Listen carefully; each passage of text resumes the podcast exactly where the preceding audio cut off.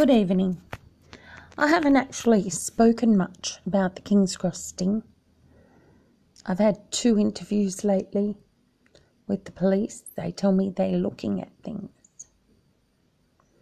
And I started to think that there's been a lot in the media about Luna Park. And it was one of the crimes that I went to after reopening Juanita Nielsen. I was going to the Downing Centre.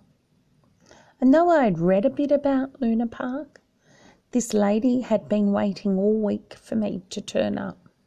Took me till Friday. There was a case on that she thought I was interested in, linking into the gangs, but I wasn't. I had just turned up to use the Justice of the Peace um, office there. And when I walked in, the security guard said, That lady's been waiting every day for a week for you. And you came in every day last week, and now this week you didn't. I said, Nothing was really interesting me. I had things to do. So she talked to me about a family that there had been a tragic fire and they lived in the country. And the only one that I could find that interlinked was the Luna Park fires.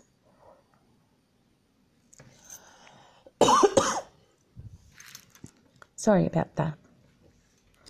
So I had studied the Luna Park fires over the time, getting all the pictures, recreating the ride, watching the ride on a YouTube, time and time again to think, well, where was it? How could this happen? You know, when you see in the paper that this masked man appeared at Circular Quay where the gang was working on meeting up with John Godson. He had a photo with Jack. It was very interesting. It was very interesting. So Jack Marks unveils um, about the, you know, horned monster. Uh, that's what people were calling it in the beginning. I relate it to the Moloch system, where they worship satanically for live human sacrifice. And if you go into the images of the ghost train, you will see this god that was like a god. Uh, some say it was a cult look, and it was like lit up in there in a bright, bright blue, maybe. Um, that was inside the ghost train. The theory of the Luna Parks go around the world. They're in 81 locations. But then when you start to think about it, Hell's Angels relate to the 81. And it's only just come out in the last couple of weeks that people actually did see bikies at Luna Park that night.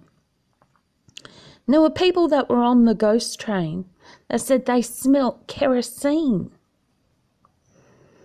You know, but the police didn't interview them. And in the last couple of weeks, it came out that there was so much corruption with the police and to do with allegedly Abe Saffron. So as I went through the plans and looked, there was an area where there was a trapdoor at the back, which was possibly to be accessed for the kerosene. Now, would that be right? That the back was pulled back like the rotor was? And the way into the ride for the alleged murderer could be gained? Was this um, area a door even? See, these were the questions I had. So the Luna Park ghost train fire happened on the 9th of June 1979. And it was late at night.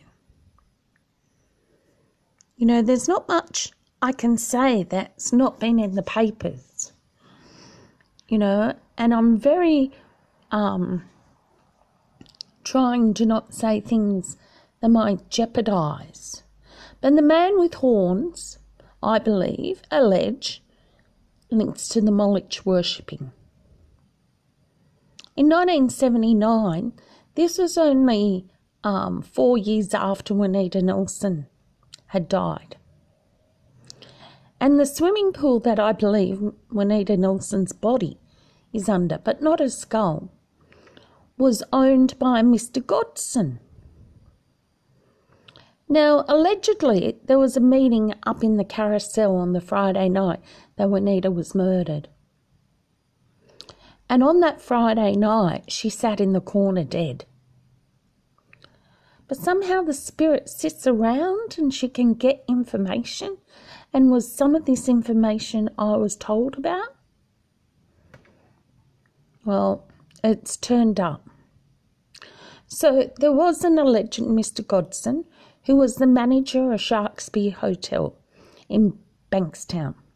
Now, it's also a, haunt for the alleged corrupt cops like Roger Rogerson drinking there of a night or at times in the past.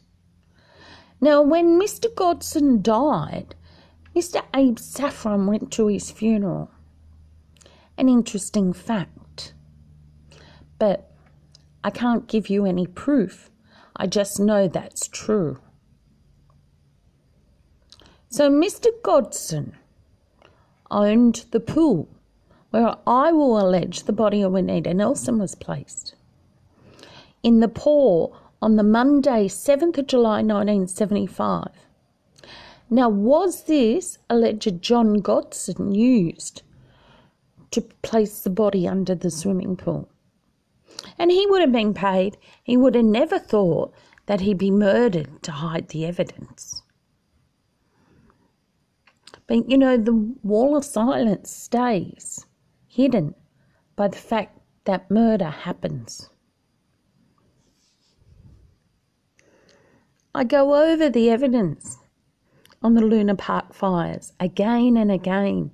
Even in the last couple of weeks, I've been going over the evidence, looking, seeing if there's anything I missed. The only evidence that will come will be when they search the brothel in King's Cross, linking to Abe Saffron. Because this is how he will have kept the secret hidden. When this gang comes down, as I was told by Sam Macris, and he made out he was the right hand man for John Abraham. But who's to know what's what in the zoo in King's Cross? John Abraham has never said and has never told me and has never had a picture with Sam Macris.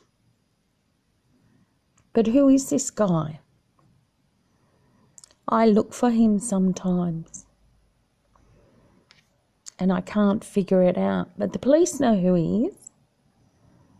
They have nabbed him, put him in prison for a while. Then I saw him get out of a ute, uh, a taxi.